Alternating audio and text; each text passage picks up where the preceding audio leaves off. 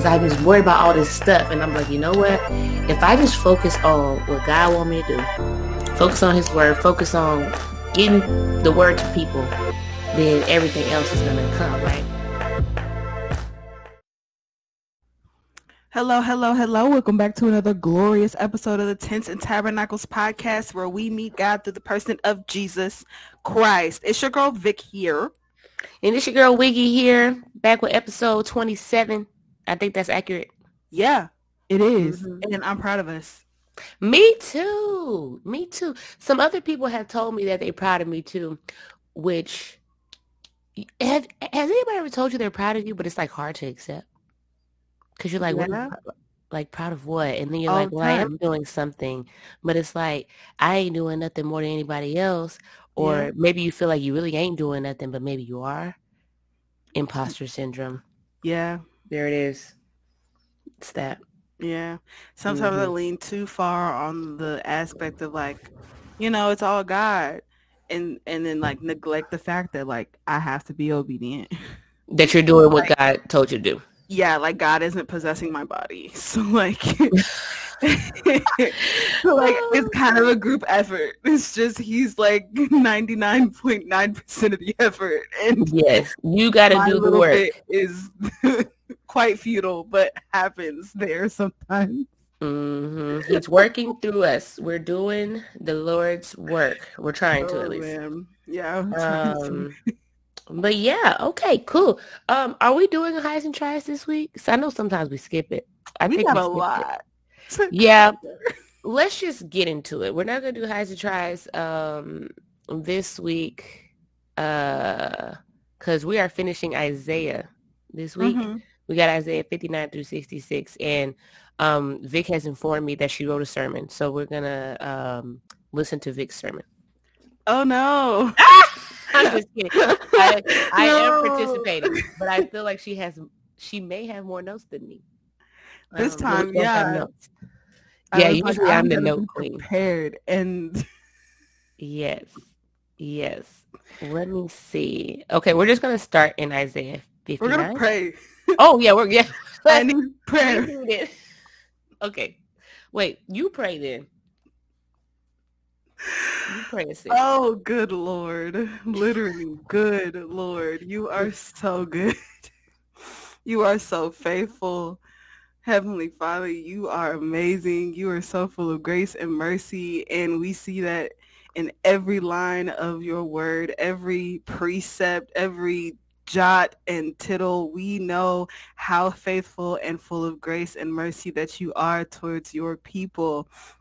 And so, Father, I ask that you just continue to illuminate in your word exactly what it is that you want us to say and us to understand.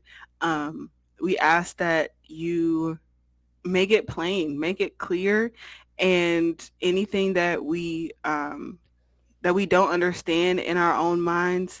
Holy spirit i just i just ask that you bring anything that we need back to our remembrance so that we can understand the word of god. In jesus name amen. Amen. Um i could have sat there forever not even gonna hold you. Um what sat what forever sat the prayer like i could have like sat like and just been talking to god for like i was like let me wrap it up oh um, don't wrap it up on my account. Keep it going. you know. I was like, speak hmm, to him. This is nice. yes, that was a good um, prayer. That was very honest and open and lovely and and and I loved it. And I loved it. Oh, before we start with Isaiah, uh, like this video if you're on YouTube. Leave us a review on Apple Podcasts. Leave us a rating on Spotify. Do all the things. Leave a comment. Join the conversation. Um, yeah. All right. Isaiah. Isaiah so 59. The main like I guess the the main theme that I noticed throughout our the last bit of Isaiah that we read was how bad our sin is in comparison to how gracious God is. And so it's just this beautiful like your sin is bad. Um, it's trash. You're trash. Everyone's trash. However, God is not trash, um, but he loves us. even though we're trash. Yeah. Um yeah. So I don't even know how to st- I guess okay, so like my first highlight is Isaiah 59 verse 2 mm-hmm. and I started uh, one, yeah.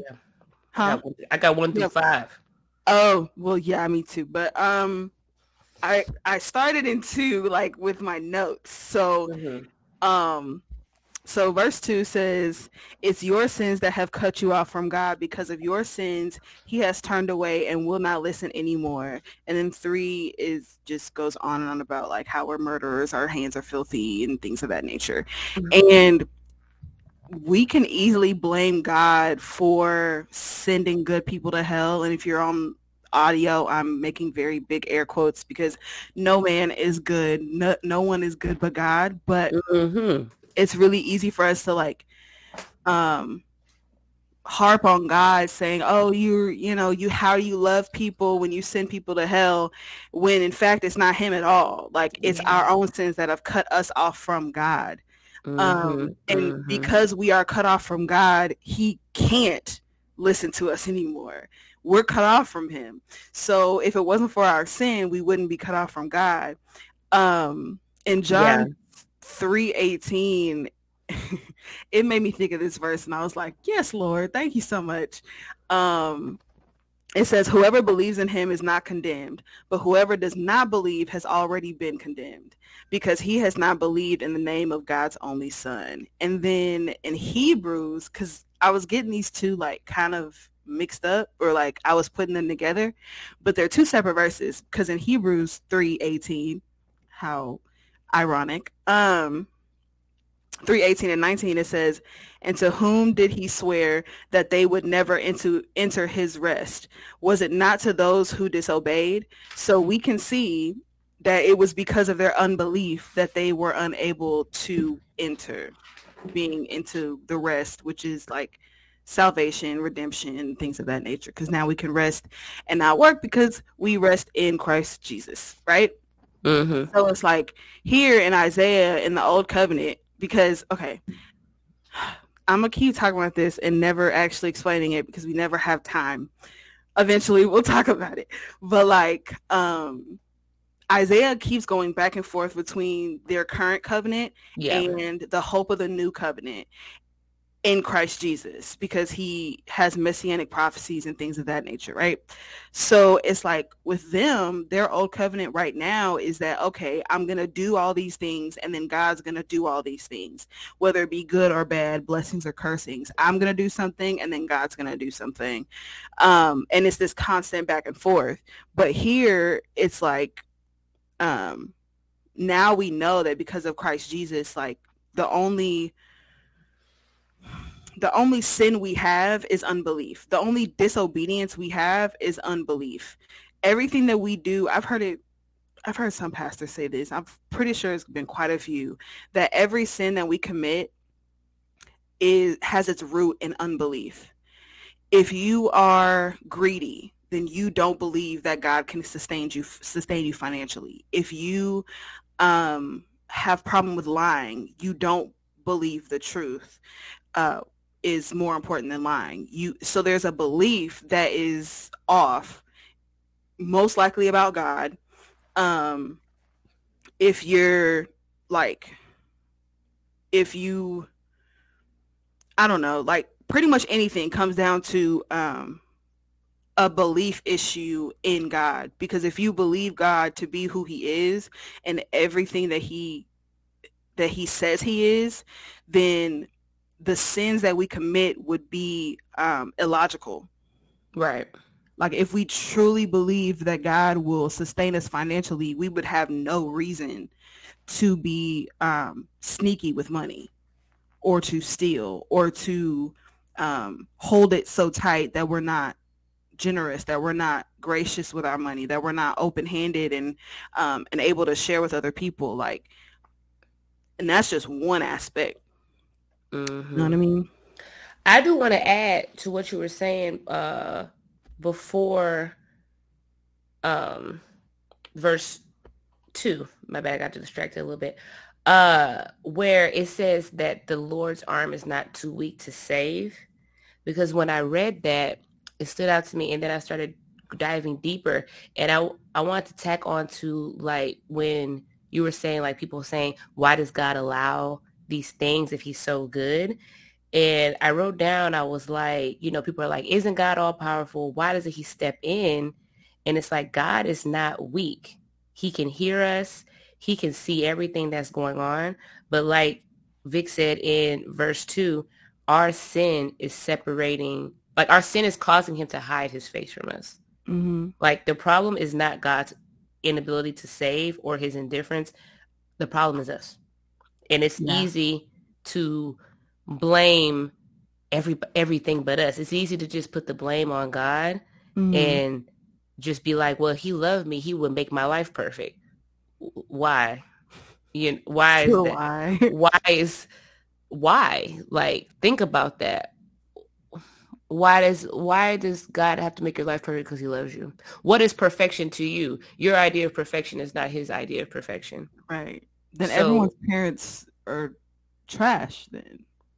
If that's the case, if it, if love is if the only way you can have love is like a perfect life, then well, people there are people out here who think their parents are trash, and their parent did everything they could for their little bad behind.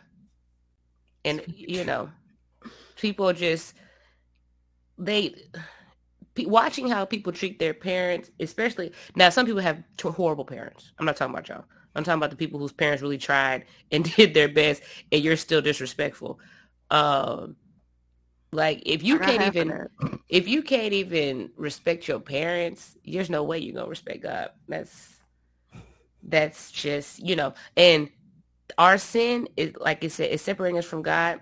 I read that sin separates us from fellowship with God, mm-hmm. blessings from God, the benefits of God, and his protection. Okay. Just yeah, you know. Yeah.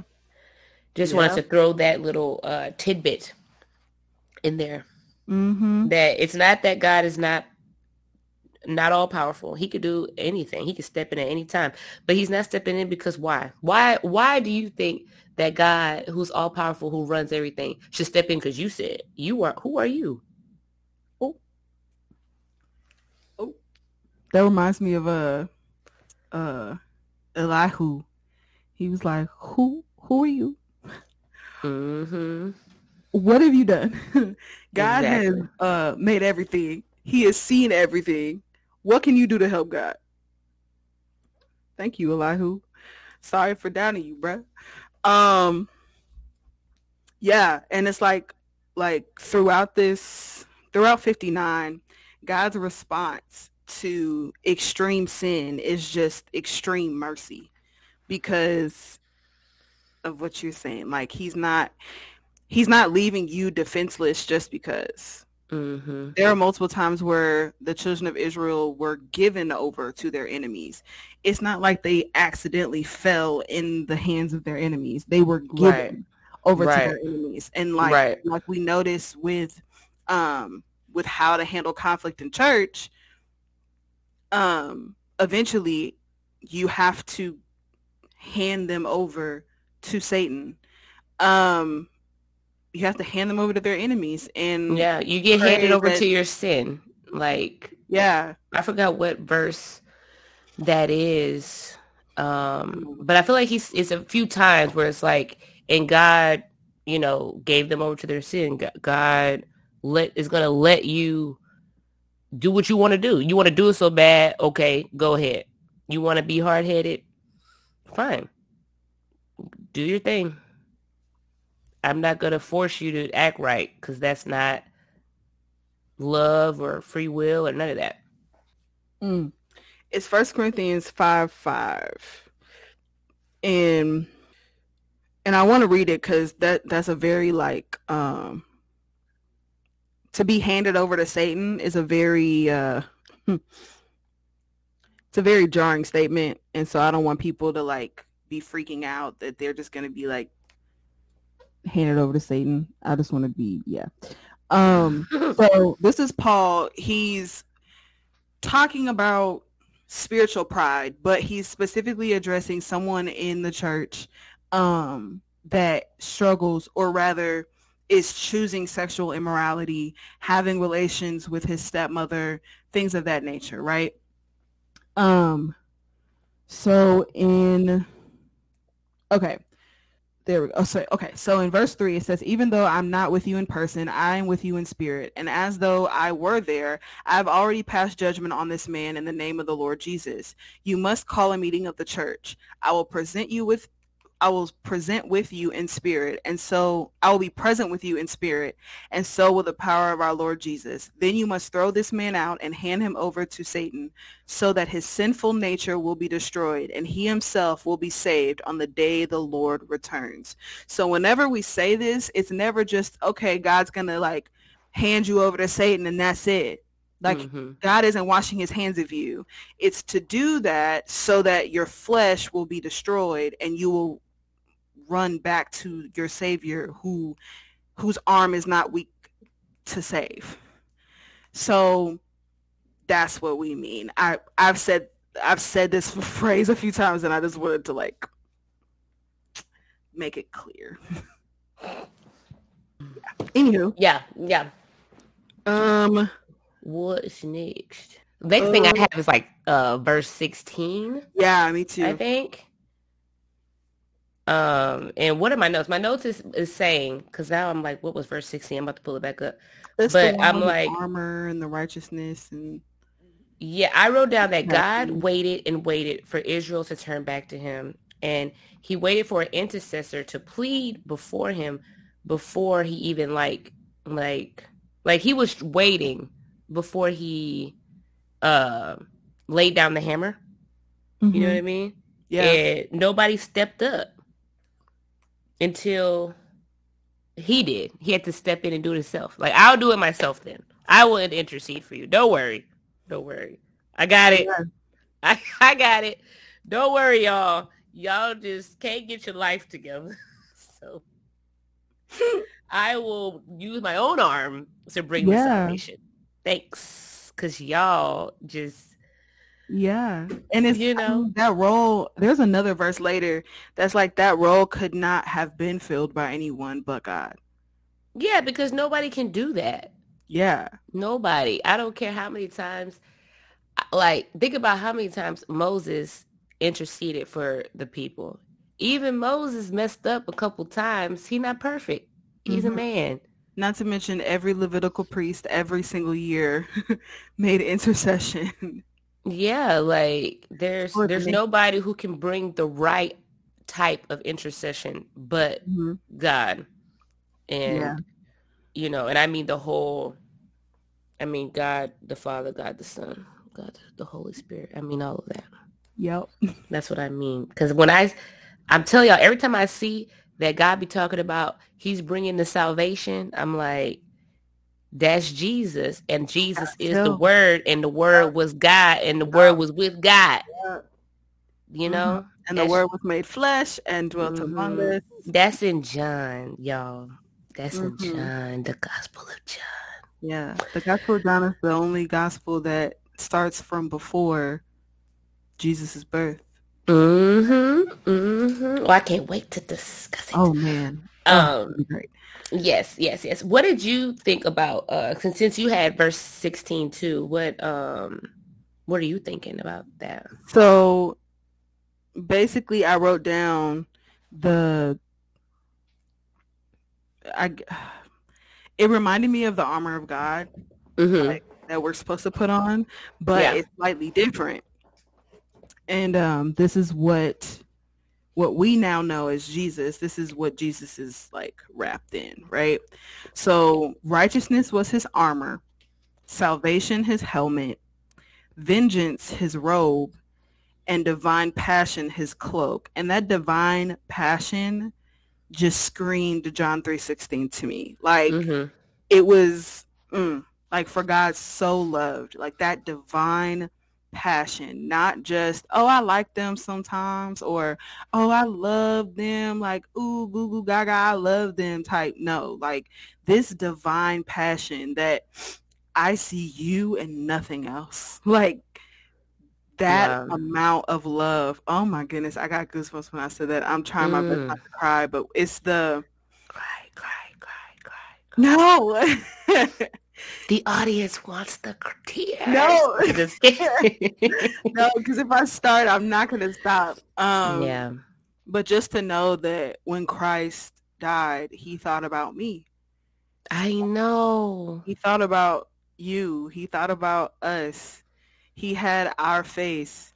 Mm-hmm. And his mm-hmm. divine passion is what led him to the cross. Mm-hmm. Um, he wants to give you a way to get out of this nonsense. Yeah. He wants you to take it. He wants you to take the gift. Mm-hmm. He's passionate about it. Yeah. Otherwise, why would he do that? I mean, some people would say, well, he knew he was going to come back from the dead because he's God and, you know, but at the same, he still had to go through it. Mm-hmm. He still had to do it. He still had to bleed, die, get tortured. He felt it in his humanity. It's yeah. still, it's still, it still holds the same weight, in, in my mm-hmm. opinion. Mm-hmm, yep. mm-hmm. Yeah. And then um in 20, mm-hmm. they talk mm-hmm. about that word, the redeem. Okay, so we on the same page, child. Oh, yeah. Uh, oh, yeah. I uh, wrote down the redeemer. The uh, Isaiah 59, 20 is the redeemer will come to Zion and to those in Jacob who turn from transgression, right? Mm-hmm. So um, I wrote down because this this redeemer word I love, and it kind of reminds me of how we learned about the redeemer when we were reading, we were reading Ruth. Was it Ruth or Job? It was both. Oh, because okay. in Job, like it was like my redeemer lives, and then in, in Ruth we learned about what the kinsman redeemer's job was or whatever. So um I wrote down that Jesus is our near kinsman redeemer because he has he has added perfect humanity to his deity. I was like, what? I was like, wow, he is my redeemer. He's a human. He's a human, but he's God. Your notes sound better than mine. Girl, this is a I be writing stuff down that I see. I don't bring I don't uh I don't always this is like a summary. That's that's from that's from the commentary, girl. you think you think I didn't come up with that on my own. I learned that and now you learning it too. oh, it just stood out. Oh my goodness. Yeah, my notes. Come on, y'all. I, I'm smart, but I'm smart because I learned from people. And That's I wrote, good. Yeah. That's good. Yeah, yeah, yeah, yeah, yeah. And then uh what was in 21? Why did I write down? I didn't write a note for 21, but I highlighted it. Because I got like on 21. Like I got a lot. Do it. Do it because that, that was my second highlight. It's a yellow highlight. So you break it down. So before we get to 21, 20 in my translation, it said the re- the Redeemer will come to Jerusalem to buy back Ooh. those in Israel who have turned from their sins. Mm. Mm. And mm, I, like I immediately, yeah, I know. I immediately wrote down the Redeemer has buying power. Yep. And yep. like whenever you're, um, like if you have a company and uh, so the and they have shares, it's a public, it's public, and so um, each person has shares of this company if you have more shares than someone else, you have more buying power than the other person to purchase other shares of the company. This is all ownership of a company. And so to know that Jesus's buying power was himself yeah. wrecked me.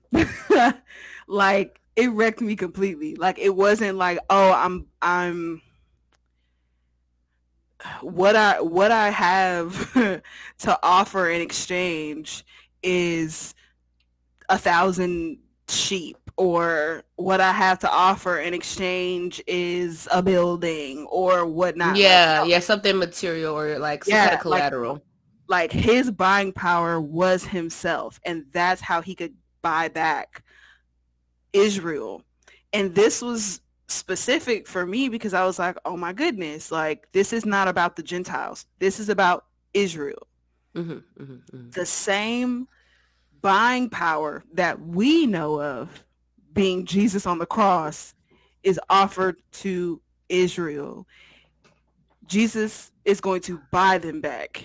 And um, a lot of Isaiah's prophecies are eschatological in nature in the sense of this is happening in the end times. This is um, a lot of this stuff is or hints at during the thousand year reign. Mm-hmm. Um, and it jumped back and forth, child. It's very confusing.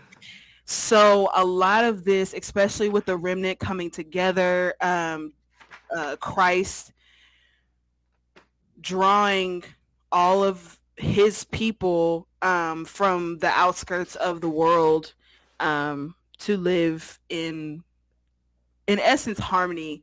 Um, this is a part of it. Like he's buying all of them back, and uh, I'm excited to see what that looks like because, mm-hmm. yeah, we're supposedly coming back with him, but yeah. Anyway, yeah. that's different. You, you know, you know, we don't be we be like, look, is it is that the are we getting that right? I don't know. That's another. I don't know that we will be getting but, that in September. Yeah, but I will say this is leading me to continue to believe that um the children of Israel will still be on the earth. But hey, um I'm that it's developing. It's developing. Um I don't know. I don't so, know. I don't know. I don't know. Are we still in 59? Yeah, no, so 59. Oh no, you got 21. Yeah, so this is about to say we ain't never gonna get out of Isaiah. this is what I'm saying. this is hard. Just Isaiah. Because these are like high messianic prophecies. Like these uh-huh. are the, mm-hmm. the big ones. These are the ones that people quote all the time. Okay, so 5921. So God kind of teases the terms of the new covenant in Christ Jesus in 21. Okay, so you have the old covenant, like I was mentioning before. You do, then God does. And then the new covenant here is God does and does some more. Okay, so it says, and this is my covenant with them, says the Lord. Them are the ones who have repented and been bought back by the Redeemer, because this is the verse right behind it. So these are those who have repented of their sins, turned from sins, whatever, right? My spirit will not leave them, and neither will these words I have given you. So this reminds me of John 14, where um, Jesus is telling them, like, all this I have spoken to you while I'm still with you. But the advocate, the Holy Spirit, whom the Father will send in my name, will teach you all these things and will remind you of everything I have told you. Okay. Then the other part of the of 21 says that they will they will be on your lips, meaning the words that I have given you, will be on your lips and the lips of your children and your children's children's forever. I, the Lord, have spoken. This one right here got me. Um, Hebrews chapter 10, verses 15 through 17, it says, The Holy Spirit also testifies to us about this. First, he says, This is the covenant I will make with them after those days, declares the Lord. I will put my laws in their hearts and inscribe them on their minds. Then he adds, Their sins and lawless acts will I will remember no more. I know I just said a lot. However, comma, the new covenant God is going to write his laws on your heart and in your and in your mind so that they become a part of you. It's not like his laws are over here, I'm over I'm over here in two separate planes. And it's like our relationship with God and our devotion to God causes us to obey his commandments. I mean, Jesus said it himself. He said, if you love me, you'll keep my commandments. This is how, because God has written them on our hearts and inscribed them in our minds. He's done the work. We just have to work it. Mm. Work it. Work it. Work it. Work it. Work it. Work it. Work it. Work it. Okay, yeah. Isaiah, do you do you want to do Isaiah 60? I don't have any notes on Isaiah 60. Really? I do not. Actually, I probably have highlights though. Girl, I went straight for the Messiah's Jubilee. That's fair. I was like, Okay. Again, though, it's because usually I take too many notes and I had to cut. I had to chop out things to for the for me thinking at the sake of time. But if you have sixty, I think you should talk about it. I will chime in. Um. Okay, so for one thing, um, I entitled this "The Blessings of the New Covenant" because this is following him teasing the new teasing about the new covenant and um, so for one thing, it says that the glory of the Lord will shine through God's church as a light to the nations. So it talks about them like the church being um, a beacon of light and will bring God glory, right? Mm-hmm. So obviously, we are the light of the world. Mm-hmm. Like a mm-hmm. city on a hill cannot be hidden, right? Um, so let your light shine before others so that they may see your good works and give glory to your Father who is in heaven. So it's not just that like we're going to look nice or have all the things and whatever. It's our good works. It's it's God's laws being played out in our lives that's going to give God glory and cause others to give God glory because they see it in us. Okay? So, um did you did you notice when it talked about Midian? Where? Where? Each time, each time that I read through it, it was 60 verse 6. It's talking about mm. how like Oh yeah, I do see that. Mm-hmm. And then something from Sheba too. Yes. So excuse me. Basically, in this new covenant, like God's gonna cause all of these nations to pour into Israel um so much so that like they'll have to keep all their doors open so that like you know all their blessings could come in type deal but i was like midian isn't midian destroyed already when did midian get destroyed like i thought was i thought it was a while back i thought that after it it was after Moses for sure, not directly after, but Midian got destroyed. Now I can't remember that. Cause I know for a fact Midian got destroyed. I just don't know if we've gotten to that yet.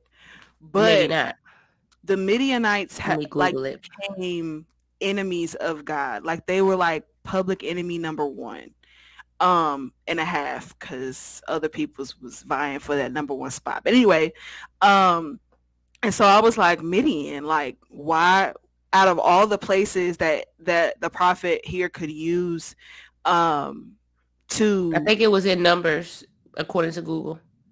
Is it numbers? All the so Midianite towns and camps were burnt. But does that mean it was completely destroyed? They could have rebuilt? I don't know. Yeah, no, Midian the like Midian the Midianites eventually are completely destroyed. I read. Mm, I don't know. um, but I don't know if it was that part that or if it was later. Um, I'm horrible at dates, so don't ask me. um, but yeah, so like these were like n- the Midianites were known for being enemies of God because of their wickedness. I mean, um, they helped Moses in the beginning, but like after that, I mean, the Israelites were given over to the Midianites, and then um, when God delivered Israel, then He judged the Midianites, and so it was just this like, yeah, um, yeah. So I thought it was interesting that Midian was brought up, and then Ephah I had to look up. Ephah is a son of Midian, so um, mm. there's a certain generational aspect to this. Um, but basically, like huge, like huge caravan caravans of camels with with um, this is a picture that's being painted. Huge caravans of of camels with goods on their back um, will be brought into Israel um, and then the people of Sheba will bring gold and frankincense, and all will come worshiping the Lord. That's the important part. So at this point, a part of the covenant, now that um, Israel is a beacon of light, then people will come to glorify the Lord because they see their good works. Um, mm-hmm. But when I looked up about Midian, it said Midian is a reminder that the sovereign Lord is ruler over all his creation, even using evildoers to fulfill his plans. Yeah. Um I agree. So literally all I wrote down next was God will cause even the wicked to bless you and their children. Mm-hmm. Yeah. Yeah. There are many times you see God using the wicked in his plan. You see that in your in your daily life. Mm-hmm. Like they get used whether they like it or not, whether yeah. they believe or not. They're they're you know. Yeah. If you part of the plan, you part of the plan. That part, and it's like they call they were blessing.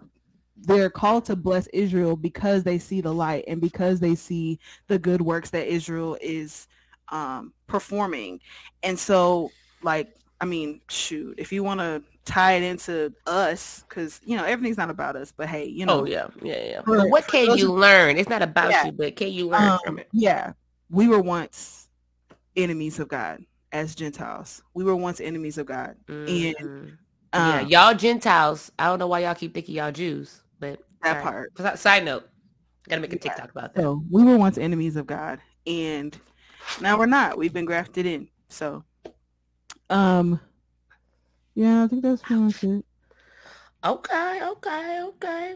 Yeah, there is some stuff I have highlighted in 60, but when I was like making my notes, I was just like, is it going to be necessary or not? Like I have like 16 through like 20 highlighted, but yeah, um, we're not going to. Yeah, I have like 20 and 22. It's like Israel's hope of glory, basically. It's just, mm-hmm. you know. Mm-hmm. Yeah, and that's how I felt. I was like, it's a lot of stuff we kind of have talked about. Mm-hmm. Um, but yeah, let's go into 61. In um, I don't know if how it looks in everybody's translation, but in my translation, it, it starts. The title is the Messiah's Jubilee, mm. and I am on like the second and third highlight in this in this one because, because oh my god, just yeah. the way it starts, the Spirit of the Lord is on me. Come on. Come it's on, on me because the Do Lord what? has anointed me to bring good news to the poor. Mm. He sent me to heal the brokenhearted. Yep. To proclaim liberty to the captives. Yep. And freedom to the prisoners. Talk to him. To proclaim the year of the Lord's favor yes. and the day of our God's vengeance to comfort yes. all who mourn. I'm gonna keep going. To provide for those who mourn in Zion, mm-hmm. to give them a crown of beauty instead of ashes, festive oil instead of mourning, and splendid clothes instead of despair. And Ooh. they will be called righteous trees planted by the Lord to glorify him. Mm-hmm. Yo, that is one of the best passages in the Bible of literally. And it was so good that Jesus hit the remix in the New Testament. He picked up Isaiah in the synagogue and was like, Yes. the Spirit of the Lord is upon me, for he has anointed me to all the things. Yes. That, is that the one that was in Luke? Is that Luke, when he was like a kid? Uh-huh. Yes. And then when he finishes reading it, he's like, and this has been fulfilled in your hearing. that part. He was like, and mic drop. That's me and that's on fulfillment. And that's on the fulfillment of scripture. Period. Yo, that's the title of this video. What um, is that? And that's on the fulfillment of scripture. Yes. Let me write that down. so I don't forget. Fire, please, because I will definitely forget that. um, yes, literally yes. Um, as soon as I read it, I was like, Jesus said this, so I had to look to see where he said it because I know for a fact he did. Um, yes, he did. He did. And yes, it, yeah, that's a that's a great moment. And I just love the, this. Is the thing. This is one of those scriptures again that you know if you were raised in a household where like your mom listens to a lot of Christian music or gospel music, and you've heard certain songs, they talk about God giving you beauty for ashes. When you're yeah. a little kid, you just singing. Right. You just Singing along with Crystal Lewis and, and uh and BeBe Winans like, yeah, he gave me beauty for ashes. You know, you right. know what I'm talking about. And then you read this and your mind explodes and you're like, this. Yeah, because I this is it. They didn't make up those words. No, they didn't. they read the Bible. Bro, I was like, wow, that's so poetic. like, right. it's the Bible. It's but all the Bible. I just thought about this. Cause I, cause I would kind of hear beauty for ashes, but I, ashes, but also I would hear like uh beauty for mourning. Mm-hmm, mm-hmm. Um, but like ashes was a symbol of mourning. That yeah. Like, that was a whole ritual. So for you yeah. to get beauty, which is literally the opposite, it's like when when you mourn, you're in sackcloth and ashes, literally, in a burlap sack, um, like not brushing your hair, not doing anything but mourning for an extended amount of time. And then once that time is up, then you go and get dressed. No. Mm. Mm. And yeah.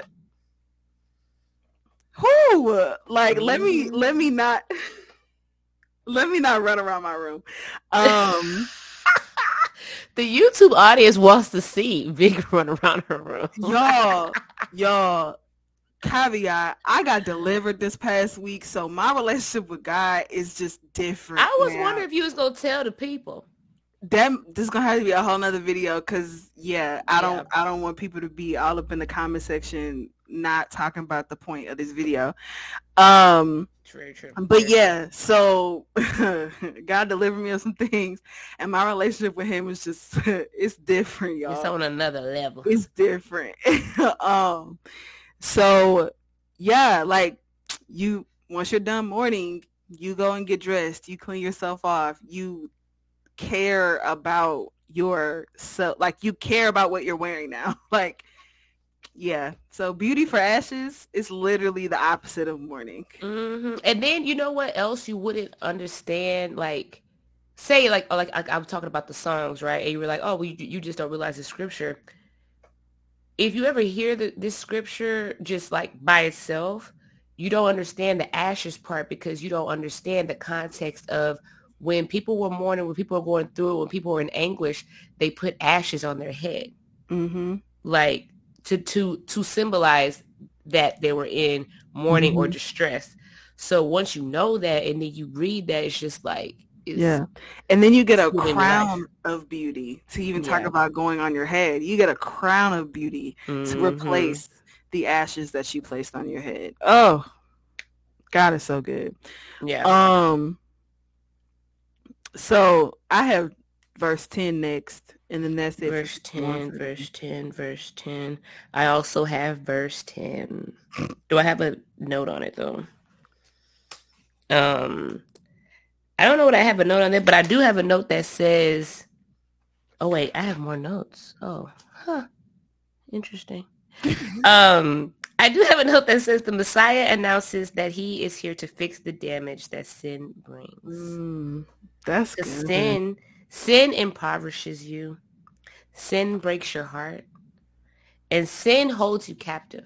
That's why people, when they say they've been saved or when they say they found freedom, they, it's not just a buzzword. They are free. They feel free from yeah. something that was holding them captive. like, yeah, like they're and and sometimes you get freedom from certain things at different times, but either way, it's freedom. Like you are free from something that was literally holding you bound.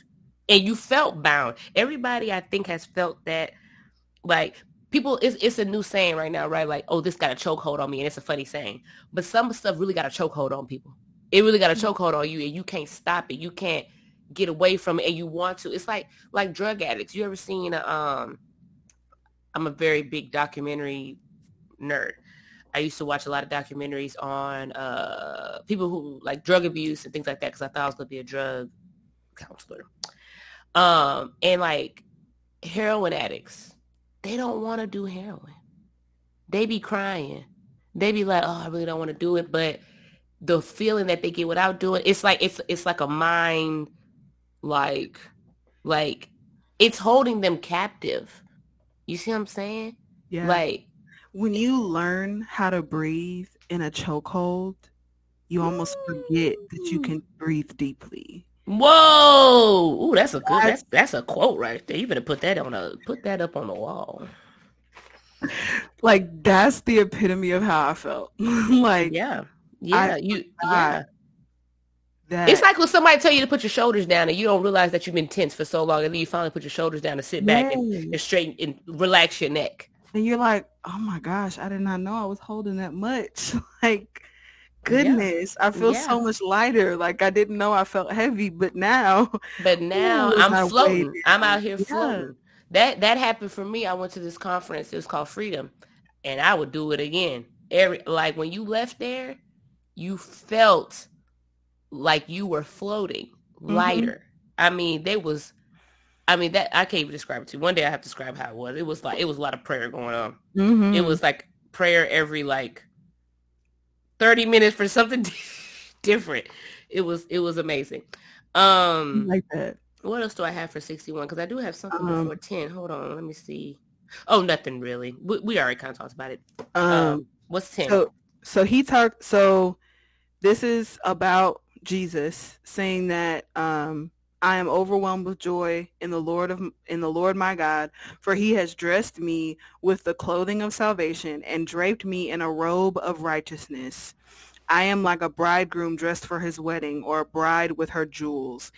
And uh, it reminded me of the verse prior where uh, so this is about us being clothed in salvation and the robe and getting the robe of righteousness.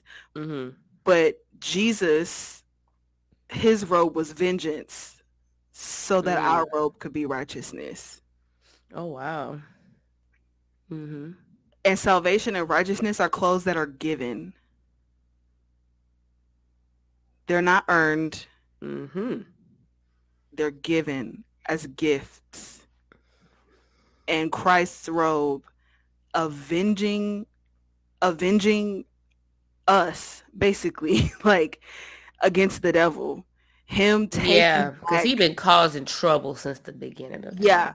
um like jesus is my avenger okay? Mm, yes. Um, Avengers Endgame bible edition. There you go. Literally because like jesus is endgame okay?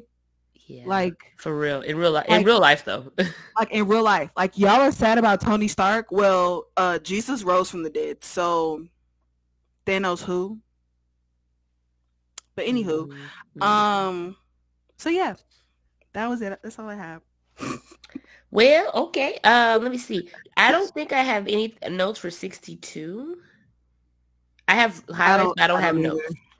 Um, sixty-three. Let me think. I have only thing I wrote down was, and I must just think I know what I was going to say because I have seven through eleven written down.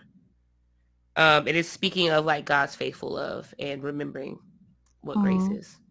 Yeah, that's nice. I, no, I'm no, I'm so serious. Like I'm, I'm remembering remembering that section, and it's so sweet. Like yeah, it is. It is. It's like really nice. Like and like, like I'm over here thinking about the beginning section where it's like this is the connection between uh the crushing of grapes oh, or yeah. wine and and the pouring out of blood. Yeah, because the beginning is the Lord's Day of Vengeance. Yeah. it's like the Speaking beginning of Jesus's robe being vengeance, vengeance, so we can have a robe of righteousness. It yeah. goes straight into straight into well, chapter later goes yeah. into this where he's talking about well, like, um, who are you? And he's like, I am the one I I am the one that saves, like me and only mm-hmm. me. And then they're at, like the the prophet is asking the Lord like why why are your clothes red? And mm-hmm. the bottom of his of his robe is stained red with blood. Um and we know this because this is a nod to when Jesus comes back in Revelation. Um is Revelation 19 verse 13, it says, He wore a robe dipped in blood, and his title was the Word of God, which uh, is his word. And then verse 15 it says, "From his mouth came a sharp sword to strike down the nations. He will rule them with an iron rod. He will release the fierce wrath of God, the Almighty, like juice flowing from a wine press." Oh wow. So I know, right? And that's in chapter in, in, in verse two in sixty three. It talks about oh the wine a wine press too. In, in Exactly. three. Yep. First of all, I just want to take a, a quick, quick note about how good John be writing. But that's all I have to say. Bro. Y'all read you read Revelation, you might be confused, but you'll be like, that was real good. I don't know what just happened, but it was so good. And you read the Gospel of John, so good. But yeah, okay, sorry, y'all. so good. So Um, good, so good, so good. Mm. and also this treading of the wine press um jesus here says that like i'm the only one that's been treading on this wine on this wine press like i've been doing it alone and wine press doing it. but if, if but if the if the wine press is judgment then we can see that the work of judgment is christ's alone Yeah. and so like the ultimate judgment is is is in God's hands. It's not any of us. It's not like we're not out here saying, "Oh, you're going to hell. You're going to hell. You're going to hell." Like Christ is doing it by himself, and he holding it down. Like Hold- POP, hold it down. Holding it down. Holding Um, it down. Um but yeah, at the end it was just yeah, it's I don't have that much to say, but it's like 63 goes from like vengeance to then God being like, but let's talk about grace though. Let's talk about grace, baby. don't don't Let's forget that I um I do have grace for you peeps. Um so we move on to 64. 64 what do I have? I have um the exile's prayer which is like um and my Bible did not call it the exile's prayer, but it was called the exile's prayer on uh the enduring word commentary and I was like, "Oh, interesting." Hmm.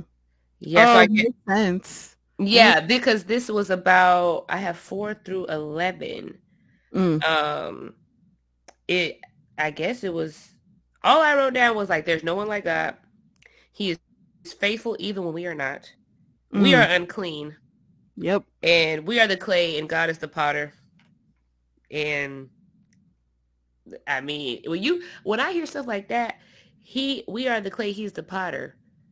The clay can't do nothing without the potter. At all. the, the, The clay, clay can't even no get into shape. It has nothing. It's nothing. The clay has no purpose. The clay has no vision. The clay has no meaning. Without the potter the potter is who forms the purpose and gives it a purpose. Yeah, it forms you in this. Say, if a, a potter forms a clay pot and says, "You are a pot now, you hold water." That's what you do. A potter then- forms a vase, you hold something else. Like that's that's your purpose. and then on top of that a potter will never form something without the purpose in mind pottery always has purpose even if it's a paperweight Yeah, that's true. That's true. None of us are true. here formed as clay with no purpose. I agree.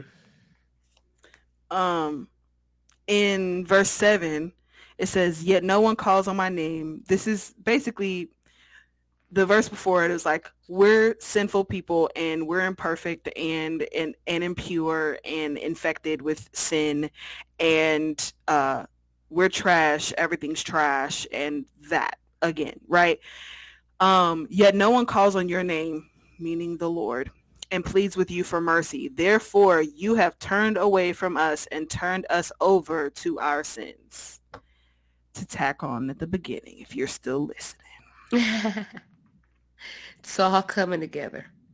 Oh yeah, because the. Bible explains itself. Okay. It does. It does. You just have to read the whole thing. That's why I be telling people you got to read all of that because Honest. otherwise some stuff don't make sense if you only read one part. But chapter sixty-five, chapter sixty-five got me in my gut, and yeah, I have more um, notes there. hmm hmm Like- I don't have any notes other than pure conviction. Oh well, I mean, we love conviction. Like I got to get my house in order conviction. Um. Uh. Yeah, I just have highlighted one through five. Uh, I, I also it. do. I wrote down. I feel like sixty-five is good news for um the Gentiles because, and this is why, because I wrote down the Jewish exiles in Babylon because this is talking about when they're they're in exile, right?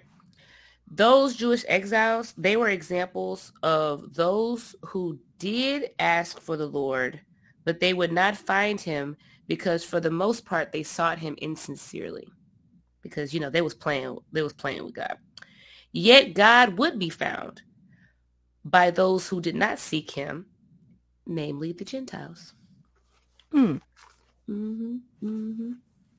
But yes, I also had um one through five. What disturbed me, and I didn't, I don't know um, really much deep into it, but how the people were continuously angering God by like sacrificing and like worshiping idols or whatever, but they were sitting among graves. That's weird. It's just weird behavior. The guy Legion, the guy who had the Legion, was just hanging out in the graveyard. Mm-hmm. Like that's where he lived. Like he had a whole house, but dude was there. Yeah, shackled in the graveyard. Mm-hmm. And that goes again the command of not um, co- having any contact with the dead, which is in yeah, numbers. So they just straight wilding out. You know, mm-hmm. you know mm-hmm. how they do. But what got me was the yet they say to each other, "Don't come too close, or you will defile me. I'm holier than thou. These people are a stench in my nostrils, an acrid smell that never goes away. Mm. Wow. Um personally, I'm in a moment in my life where I'm renouncing anything that is not of God. Um mm-hmm. And so this kind of just like gripped me in my soul because I was like, oh my goodness, like I have an entire uh, brand that is built on sharing the gospel and this um, possible idol worship in my life is was still very prevalent. And god said uh you can pick. It's on you. Wow. So yeah this guy because i don't want to be a stench in god's nostrils. Right? Not the one that won't go away I you know. Yeah. I don't want to be But but though, like we've said before, these people were a stench in God's nostrils because this is like talk I feel like this is talking about them in that time. Mm-hmm. And they did not have Jesus, right? So when he right. looked at them, he was like, You are dirty and disgusting. When right. he looks at us, it's not exactly the same. He does want us to repent. He does want us to come to him. But when, if you have accepted Jesus as your Lord and Savior, when he sees you, he sees Jesus. He sees himself. Right. He's like, you know, you know what I mean? So, but, but I still get the, it's, the, it's still the good sentiment. It's still like, you yeah. don't want to be doing stuff. That's still a great imagery. Who wants to right. yeah, no. in God's nostrils that cannot go out? Yeah. Um, you can't serve two masters. You, you sure can. Christ, then you serve Christ. It's very hard to you do. Serve these idols. You, you will not succeed. Serve these idols. You can't sit at the table of God and also sit at the table of demons. Mm. The the the twain don't. Yeah, I don't even don't, know why you would want to. It's not as at both tables. It's I mean, I'm as, not saying like like, oh, I'm so perfect, I'm so holy, I'm this, I'm that. But I mean, well, as far no. as like literal demons, like you, you I'm talking about people who dip and dabble, like like Israel was doing. Israel mm-hmm. was not just rejecting God, like I don't want to talk to God at all. They were They're mixing God with yeah. other practices, which people do now. Mm-hmm. To me, that's when you're trying to sit at two tables. Right. That's too um, much. Now it's gotten a lot more sneaky, and yeah, there's there's a lot of deception going on. Um, when these like when this account it was them making the choice like they consciously chose to do all of these things multiple times um and now it's like am i actually conscious in doing this Yeah, i definitely yeah. thought that this was okay um yeah it's just when it hits you're just like you know what lord i repent i don't want anything to do with that because i don't want to be sitting trying to sit at both tables and will always come up short Yeah. um Yeah, you, you can't do it both. It's very, it's like you'll drive yourself nuts trying to, like you said, try to serve two masters. It's not going to work for you. Just, just please don't, don't, don't, don't. Um, my next note I have written down uh, is 65, 17 through 25. okay Um, and this, huh? I'm still at 65. This Okay. was this was about um the ultimate answer to the problem of sin, and this is Mm. like the new heaven and new earth situation. Mhm. Oh, this this chapter was a lot for me, y'all, because Mhm. it was just a lot. It was like something is after the millennium, then something is before. So let, let me let me go to scripture really really quick so I can just know what I was talking about. So in 65:17 he's like for I will create new heavens and a new earth. The past events will not be remembered or come to mind. Then be glad and rejoice forever in what I am creating for I will, I will create Jerusalem to be a joy and its people a delight right? So this part according to my research that's from Magic School Bus if y'all didn't know yes uh, it takes place after the millennium, which is the thousand year reign of Jesus Christ. And the earth and the sky will be gone, and then there will be a new heaven and new earth, right? But then you go to 20, yo and 20 is talking about something else. 20 is talking about, okay, in the commentary, they were talking about the difference between the millennial earth, which is the new heaven and new earth, and the eternal state. And I was actually confused because it's saying, let me see. It was saying that, um, let me see. Let me, what did I write down? Because it started talking about what John said in Revelation, right? In Revelation 20, 11 through 15.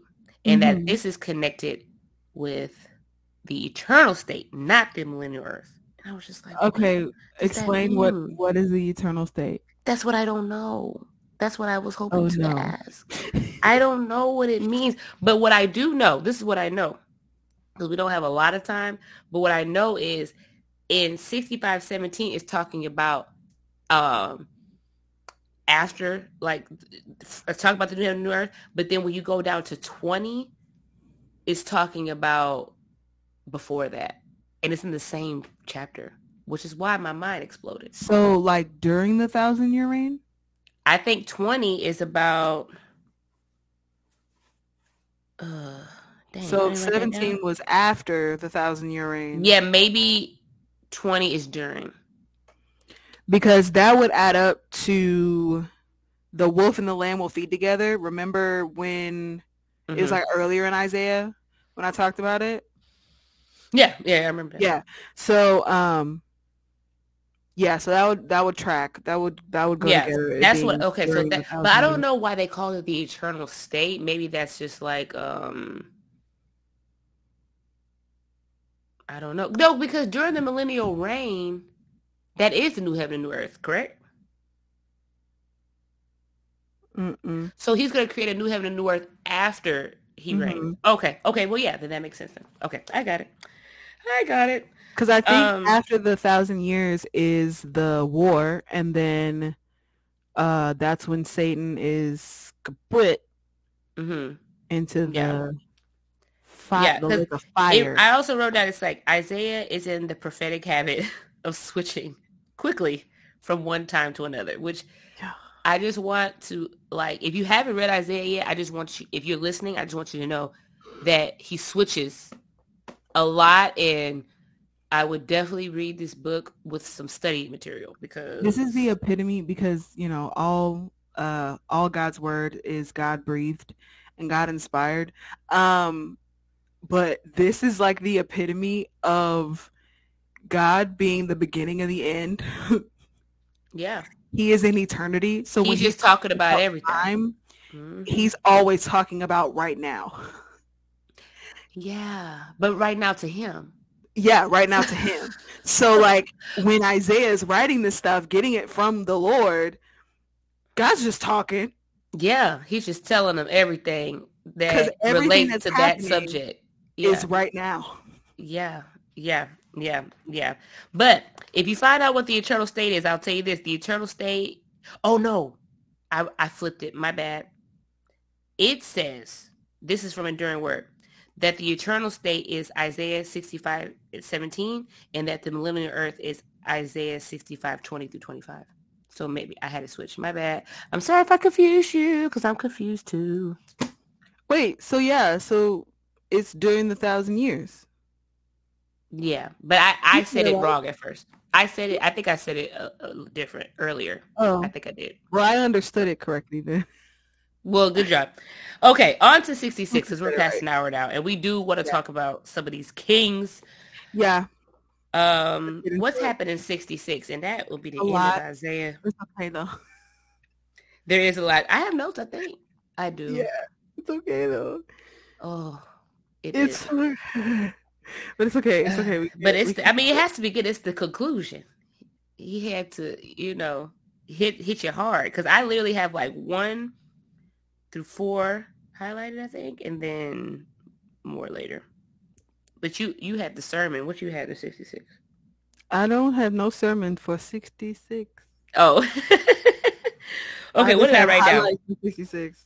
Oh, I don't know what this scripture, what scripture I wrote this down from, but I have a note that says, we may want to serve God, but we want to serve him in our way. We may want to build God something, but what can we build that is worthy of God? Oh, I think that was because It's in three. yes, because it was like um When they sacrifice a lamb, uh, it's as though they sacrifice the dog, and when they bring an offering of grain, they might as well offer it to offer the blood of a pig. When they Mm-hmm. yeah, burn and then also when yeah. they were like, where could you possibly build a house for me, and where would the rest of place be placed? Like, what that's in one. possibly can can even like you know what can hold him what like we want to build a church because Yeah. like that's how we think that we should worship god but god can even be contained in that church so it's really When might as David's well go in, in Let the me open build field you a house. You're building me one. I want to build you a house. And Yeah. God's like, my hands have made both heaven and earth. they and everything in them are mine. yeah like i appreciate the sentiment but no like it's cool thanks like, bro. Like, like we could, y'all could just gather in the field and worship me there. I'm, I'll meet you there. You know, like, like not that I think Kanye West is like a pillar of of of of a Christian man. I think he's a Christian, but I think he struggles like the rest of us. But when he has his Sunday services, they started out in the field. They was just out in the grass Yeah. having church. hmm We don't need no building. It can he it cannot even contain him anyway. Um Like telling Steve Jobs, I can make you a phone. it's like okay, thanks. Like a rotary phone? Um what else do I have? My next note uh in 66 12 to 13 it was saying uh something about giving peace like a river and I just thought about the song again. The song that's like I got peace like a river. That one. And I'm I'll probably sing it in a very sing-songy kid way because it's on um yeah. my child's uh whatever he's been listening to lately and it's always stuck in my head. But I was like, oh cool. Um I was like, I can teach Omari the scripture one day that God will make peace flow to her like a river and the wealth of Mhm. nations like a flood. Um, um, um, um, um, um, I think my next note is the end, I think. 23 through 24. Yeah. That's my next note. And that was all I had. Okay. The next note, 66, 23 to 24, is describing God's ultimate triumph, right? Mhm. Um, so it's all humanity will come to worship me from one new moon to another and from one Sabbath to another, says the Lord. As they leave, they will see the dead bodies of those who have rebelled against me, for their worm will never die, their fire will never go out, and they will be a horror to all humanity. So this basically is talking about when, you know, when every nation will bow, every tongue will confess, right? But some, mm-hmm. the people who rejected God, right? They're going to be where the, um, the worm will never die and the fire will never go out. And we, because I'm saying we, mm-hmm. the people who who um, you will you will see them. You will see the dead bodies of those who have rebelled. You will see the people who and I don't know what you'll be feeling, but you'll be able to see it. I'm not trying to be like you, my boy. That's good. That's good. But yeah. So um Mm-hmm. Mm-hmm. Yeah. God has an ultimate plan to reach the nations, and it is seen in the ultimate fulfillment in Revelation 5, 9 through 10. Yep. He, God will eventually, everybody will eventually know the truth. And that's all I will mm-hmm. say about yep. that. You know, everybody's like, how do you know? How do you know? Well, I don't know, but I know we will all eventually know the truth because mm-hmm. that's, I think that's, that's just what yeah. I believe. That's what I I I really believe that. I don't care what you what you believe, what you want to know, what you what you mm-hmm. what all your logic and philosophy. I don't care. Eventually, Isaiah, know. Isaiah prophesies about ships that will come from beyond. To, well, that will come from the outskirts, being led by Tarshish. Which, if you remember from Jonah, Tarshish is literally like the furthest away from Israel, even further from Nineveh. But that's a different story. Mm-hmm. And it's like if they're led by Tarshish and Tarshish is already like forever away, yeah, yeah. God is calling, is drawing all men to unto him. Mm-hmm. And why wouldn't he? Um, okay, our next segment is uh, we're going to talk about we're going to go into Second Kings 21 slash Second Chronicles 33, which is about King Manasseh. Now, I almost put King Manasseh in um, the intercessory prayer because he was really wilding out, but then he kind of got his life together. So um, here we go. I'm going to give you a quick rundown on King Manasseh. So King Manasseh was king in Judah. Mm-hmm. He became king at 12 years old, and he reigned for 55 years.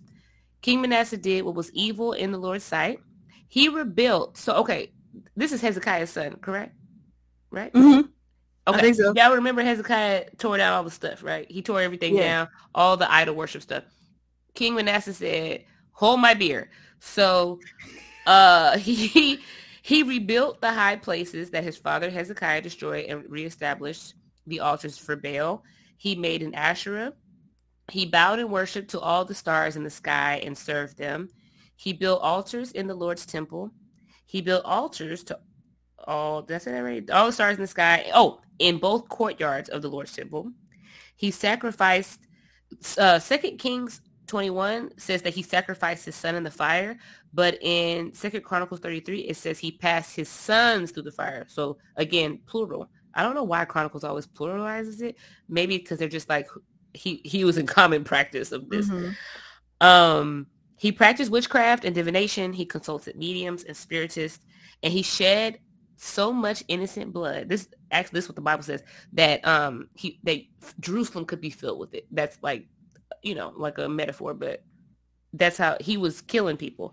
And I also want to know if he became king at 12, when did he start doing all this nonsense? Was it at 12 or was it at like 30 because he reigned for 55 years? Like, was he like a good kid for a second? Like, who knows? I don't know. I'm trying to figure that out. Um, so due to all this evil, right, the Lord pronounced uh judgment on them, right? Yeah. So um after that, uh, da, da, da, oh, okay. So this is how he brings judgment on them. He brings the military of Assyria against them, right? They capture Manasseh with hooks. They bind him with hooks, with bronze shackles, and they take him to Babylon. I think this, this is like before the real Babylon captivity. Mm-hmm. They took him to Babylon. And then when he was in distress, he sought the favor of the Lord. He earnestly humbled himself before God. Um, he prayed and God was actually receptive to his prayer. And he granted his request and he brought him back to Jerusalem. And Manasseh he came to know the Lord eventually. So that's pretty cool, I think. Um, then he dies. then he dies. Oh, this is what I was saying earlier. Uh, Manasseh died. I thought that Josiah was Manasseh's son. No, M- Manasseh dies, and then King Amon becomes king, unless Josiah was also Manasseh's son. But Amon becomes king, but he was also evil, and he did not repent at all. But he only reigned two years, and then his servants conspired against him um, and killed him. Yeah. Mm-hmm. And then the um the people, the common people, they killed the conspirators, and then Josiah becomes king. That's how it is. That's, that's what it was. That's what it was. There was a king in between there. It's just not very long. Yeah. And I'm trying to figure out, didn't they conspire against um Amon because a I, I thought did Amon kill his daddy or am I not remembering that right? Maybe I remember. I I don't remember. I'm not. I did not write that down, but I'm like, why are they conspiring against him? What was the beef? Why did they do that? Let me see real quick. Let me look at Chronicles because they got they got more uh they got more details. No, I think he just I don't know. He just died. Um but yeah. That was uh so we we want to talk about King Josiah now? Is that what we're doing? Or no? What are we doing? I mean, we can. That was basically that's the story in in um in what did I say it was? Second Kings 21 and Second Chronicles 33. Oh, do we want to talk about Nahum and Zephaniah rather quickly? She doesn't want to do it. We also read Nahum and Zephaniah. I'm not going to just breeze past it because we both read it and we were both like, we have no idea what we just read. And what's crazy is I read both books already and I still, I was looking at those pages. I text Vic this week and I said, you would think I never read that before because I don't know what, what I just read. I have no idea, but we did read it. And since that we're not going to do any breakdowns on it, um, I do want to give you the fun facts. I'm giving them the fun facts. Okay. Uh, but but were we done with Second Kings mm-hmm. 21? Okay. All right. Nahum fun facts rather quickly. Um, Nahum the Elkoshite um, was the author of Nahum. The date is before the fall of Nineveh in 612 BC, um, and sometimes sometime after the destruction of Thebes, whatever that is. The background, the Ninevites in Jonah's time had repented, but now Nineveh's leaders had resumed their wicked actions. So God called Nahum to reaffirm God's coming judgment. So uh, it's another prophet going back to Nineveh after Jonah already got swallowed by the whale and did all that stuff and got mad. Like so, okay. So I Jonah's wondering if it was if it was Jonah. Yeah, yeah, yeah. So this is after Jonah's time, but I feel like they didn't. They learned their lesson for a second, but not forever. So it was Jonah's work viewed out. I'm not sure. Um, the audience was uh, Nahum wrote this prophecy to Nineveh and Judah for very different reasons. Um, Nahum was a comfort to Judah, but he was pronouncing judgment against Nineveh for all things that they have done to Judah. Um, so this was like a good book for for Judah. Um, and yeah, the reason was the judgment of Nineveh and to bring comfort to, to Judah. Like I said, Zephaniah, fun facts. Uh, Zephaniah is written by the prophet Zephaniah. And this said that he is the great, great grandson of King Hezekiah. I wrote, I, I read that in either my I Bible notes or on one of my other notes. But I was like, oh, how, how, how interesting. Okay. Um, Zephaniah's ministry was during the reign of King Josiah uh, before the major religious reforms, or approximately 640 to 621 BC. Um, the audience is the southern kingdom of Judah. And the reason he wrote this was to warn the people of the coming day of the Lord and the judgment that comes along with it. But are we going to give you any of our highlights?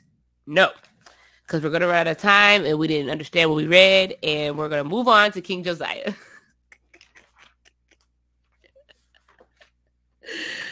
I just didn't want people to blame it to be like, what happened to Nahum and Zephaniah? Not that I mean, I don't know if anybody would have said that, but they might. Um, okay, so I love this story. Um, so we're moving on to Second Kings 22 through 23, and then Second Chronicles 34 through 35. Again, same story. Okay. Same story. So our guy Josiah becomes king. As we know, the common people placed him in there. He was eight years old and he reigned 31 years. Josiah thank the Lord. He was the king of Judah. I don't know if I said that. Not Israel. I don't know if we're going to hear about Israel anymore, but we're talking about Judah now. Um, he did what was right in the Lord's sight. He started seeking the Lord um, somehow. Somehow, maybe he just felt a calling or the Lord was stirring his heart. But Josiah started being like, you know, forget how his daddy raised him. He started wanting to seek the Lord of his ancestor David. So he starts to repair the temple in the 18th year of his reign. Right? Mm-hmm. During during the time that they're repairing the temple, they're taking all the silver and stuff out the temple, giving it to the people who are working on the temple, right?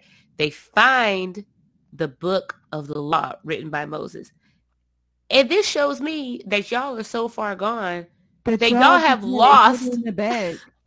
y'all have lost the book of Moses. It's like sitting under rubble and and papers and y'all nobody's touched it. Nobody has touched the law of Moses. Nobody's touched it. It's like At back all. in a closet somewhere. That's that's wild to me. So when he finds it or whatever, uh, well, no, he doesn't find it. The the people who are doing the work or whatever, his like yeah. secretary, and they're bringing it to him it. like, um, here's uh the law. I don't know what you want to do with it. He said, "Read that thing. Read that it." That part. like, I mean, what do you mean? What do you want to do with it? Yes, yes. So they read it, right? Oh, actually, no. Does he read it first? Yes, he does. They read it because then King Josiah, he tears his clothes because that's, you know, that's like the symbol of like, I'm in distress. I can't believe I've been living like this. He tears his clothes. and all. And he tells them, he's like, I need you to inquire of the Lord for me. Because again, back then, it's not like us now where we can inquire of the Lord ourselves. They, you know, they, they use prophets and, and things of that nature. So he's like, go and inquire of the Lord for me and for the people of Judah. So they go talk to this lady, actually, a prophetess named Huldah. She was wife of Shalom. Don't know who Shalom is, but she was the prophetess who had the answers. Okay. Period. They go to her and they're like, hey, we found this book. Um, Josiah, he he he tear his clothes. He feel like we all doomed because we've been tripping. Tell us what's up. She's like, actually, you are doomed. She prophesies judgment on those fools. And but the prophecy of judgment. So this is like the coming judgment that we know is going to happen. When I, am thinking this is probably going to be the exile and stuff. Maybe, probably, or is this like the ultimate judgment that she's prophesying? I couldn't. I didn't tell. I'm yeah, not, I couldn't tell either, and I didn't. I didn't dive that deep into it, it but I was like, like it, but it sounded like the final judgment, but I right I exactly. Yeah, exactly. Because it's like she prophesied that the judgment was coming to on Judah due to like everything that had been going on, all the things that Judah had been doing to anger the Lord. Judgment was coming, but she said, um, well, the Lord said through her, um, the judgment was not going to come in Josiah's lifetime because he had humbled himself before the Lord, and like God saw all that. God knew that he was seeking him honestly even before he found the, the book of the law and then when he heard the book of the law he was like he was just so distressed that he was like i can't i just i can't believe it. Like i think he was really like i can't believe we've been living like this. So Huldah, i think i'm pronouncing her name right she's like y'all ab- y'all have abandoned the lord so you know just just get ready. Um what happens after that? So after that, Josiah is like, we got to renew our covenant with the Lord. So uh, they renew the covenant because now I think the temple has been rebuilt Mm-hmm. and everything like that. Uh, Josiah is like, let's read the book of the law. I gotta remind y'all, y'all people. So they start reading the the uh, word, and Mhm. everybody's hearing. And let me see, and he reestablishes the covenant Yeah. As other people. I feel like Hezekiah tried to do that too, and they, these fools just right, because it was Hezekiah that tried to do Passover that time, right? yeah, but he did it wrong. But then Josiah does Passover again. Mhm. But what's funny is um in it might be in Second Chronicles, but they say how Josiah's Passover was like a Passover nobody had ever seen ever in life. So his outdid Hezekiah's and he actually did it right. I think it doesn't talk well, at least it doesn't talk about how like it was really supposed to be on the third day, but it was on the Yeah. fourth day. Like it, you know, they were like just doing it all wrong. Yeah. This one sounded a little bit more um put together. Um, and then also King Josiah, he he tore down all the idol worship stuff. He was burning it. He was throwing it in the valley, grinding things to dust. I mean, he was not playing. Mm, I love him. I love that name too. I almost named Omari Josiah, but Oh wow. Fun yeah. I did. I did. Um, but then, yeah, I let his father name him, but I still like his name. His name means God is exalted, so it's cool. Um, but yeah, yeah. What else do I have to say about King Josiah? Let me see. Let me see. Just know, King Josiah was a real one. At least he tried to be. But let me tell you about how he died, though. Did you read about how he died? Bruh, he died. Okay, so Second Kings, right? And I'm Uh-huh. gonna try to wrap this up because we're at almost an hour and a half. Um, okay, so Josiah is doing good, right?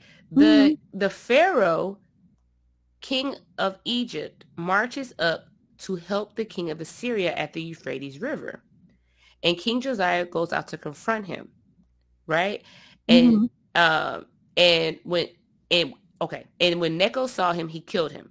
Necho was the pharaoh; that was his name, right? So this is this is the account in Second Kings that is just like Josiah went out there to confront him, and he and he gets like he gets shot and dies, or whatever, Yeah. right? And it's like from Megiddo, his servants carried his dead body in a chariot and brought him to Jerusalem. Okay, fast forward, right? Because then when I read Second Chronicles, I'm like, well, this is giving me a whole different story. So in Second Chronicles, it's different because in Second Chronicles, the Pharaoh acts like God has sent him, and he ain't trying to have no beef with with Josiah. So let me read you the Second Chronicles.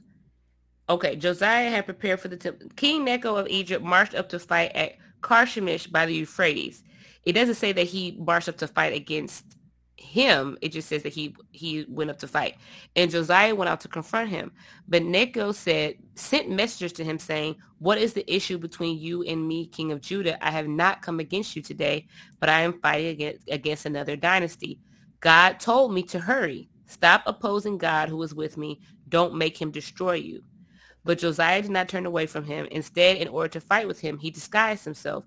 He did not listen to Necho's words from the mouth of God, but went to the valley of Megiddo to fight. The archer shot King Josiah, and he said to his servants, Take me away, for I am severely wounded. So his servants took him out of the war chariot, carried him to a second chariot, and brought him to Jerusalem. Then he died. That's a different story. It's the same story, but it's different. One story is this guy was helping Assyria, so I went to co- confront him, and when I went out, Yeah. he killed me. And this story is, uh, God told you to chill, and you did it, and you died. Cause it doesn't, Cause it says. Cause you know how. Cause at first I was like, why is the Pharaoh saying God is is with him, right? Because I'm like, is he is he telling the truth? But then when the author says he did not listen to Necho's words from the mouth of God, I'm inclined to think that God was with the Pharaoh. Mm-hmm. And, and Josiah would have been alive if he went back home. Bro. Why did he disguise himself and try to go fight? Because he knew he wasn't supposed to be there. Exactly. So they're not all perfect. But Josiah was a good king for the most part, but he made a decision according to Second Chronicles. If you never read Second Chronicles, you just think, dang, he just went out there and fought and tried to confront mm-hmm. somebody and got shot or stabbed or what. No, it, it shot, shot arrow. Um, Technically, but, got shot. Yeah. Yeah. Second Chronicles is like, like I literally read that today and I was like, yo, what? That's a different account like I completely missed it because I was just scrolling like this is the same story, this is the same story, look for anything mm different. And I missed it. Definitely different. Definitely. Definitely. Definitely. Definitely. Yeah, so maybe maybe that is our intercessory prayer segment right there. And for any new God. listeners, I, I, I want to make sure that I don't always just breeze past it. What our intercessory prayer segment is, we pray for people who be doing dumb stuff. That's what it is. That intercede. Uh, we t- we talk about it. We don't really be praying, but um, they're, they're dead, dead already. They're they're gone. Uh, but yeah, I think that's a crazy story. That's wild. Goodness, goodness, yeah. goodness. I know, right? I have nothing else. Yeah, I think that's a good way to good way to end. Um, so next week. Oh wait, what did I? I wrote a note I said, "What is a dirge?" Hold on. So apparently, a dirge is like. A is that like a song? yeah. It's a I only I only wrote what is a dirge because at the end of Second Chronicles thirty five, um, when when Josiah dies. Oh, Jeremiah. Jeremiah chants a dirge over Josiah, and all the male and uh, female singers Still oh yeah, it was a today. It so was, a lament. Song? Yeah, it was a lamenting song. Yeah, the chanted part was like, "What we chanting over the body? What's that? What's happening, Jeremiah? Let me know." They're yeah, they're singing in chorus of sadness. F sadness, yes. Okay, but yeah, we're gonna conclude there. We did good on time. I'm so proud of us. Um, next week, if you're reading along, we'll be in Habakkuk and also Joel. Mm-hmm. And we're going into Jeremiah. Not Osteen. Yeah. No, not, not Joel Osteen. The, the, the real Joel. The and I remember, I don't remember exactly what Joel's about, but I feel like I liked it last time I read it. It's short. It's really short. Not I feel like I liked it less. I feel like I liked it. Habakkuk I like too. Habakkuk and Joel are both short. So you should definitely read those. Like it's not gonna take you you can read them like like within a, few minutes, maybe. Um, and then we'll be into Jeremiah, which I think Vic is going to be very excited about because I feel like she's been waiting for Jeremiah. And so then I think we'll be in Jeremiah for a while, like we were in Isaiah for a while. False prophets beware. Ooh, she's coming. She's coming for you. Oh yeah, we'll be in Jeremiah for like the next couple weeks. So, oh, um, excited! and I would like to say that we are not done with Second Kings and Second Chronicles either. Are we it's, ever? It's not going to be next week, but it's it's going to pop back up uh, in like two or three weeks. So I thought we were I thought we were almost done with them, but apparently not. No. Uh, but yeah, um, that was pretty good. I liked it. I liked it, and uh, don't forget to like the video and stuff and all that. And then subscribe and then don't forget I am I keep saying I'm gonna make the flyer for it, but I still have a little time. I have like two weeks. But we are doing a live for Easter. Yes. The week before Easter. It's happening. Yes. Um, so I want you guys to come on participate. Yeah, I do want you guys to come on and participate though. Like, um I I don't think we've decided on a time, but I think we decided maybe like seven, maybe seven p.m. Central Time is probably a good enough time. Just in case we're, we we want to go long. Um, so we'll be live on YouTube. So if you subscribe to our YouTube, join in. Or if you're not yet, subscribe. Um, and we'll also um, go live probably on like a couple other platforms just so people can join in. Um, Instagram, the TikTok, maybe go back and forth. You know, I, I, I like it to be fun. Hopefully nobody yeah. raised my blood pressure. I'll be. I can be on Instagram. You can be on TikTok. Yeah, we'll do it like that. We can do that on TikTok. You always be sounding salty about that. No, I'm not. I'm not you salty like, at all. You be like, you can do that. I can't do that yet. I can't. I know. Truth. It's the truth. It will come though. I don't want it to. I mean, it might happen. Sometimes the thing Yeah. about TikTok is you don't know what's gonna happen on there. They're they are not set up like Instagram.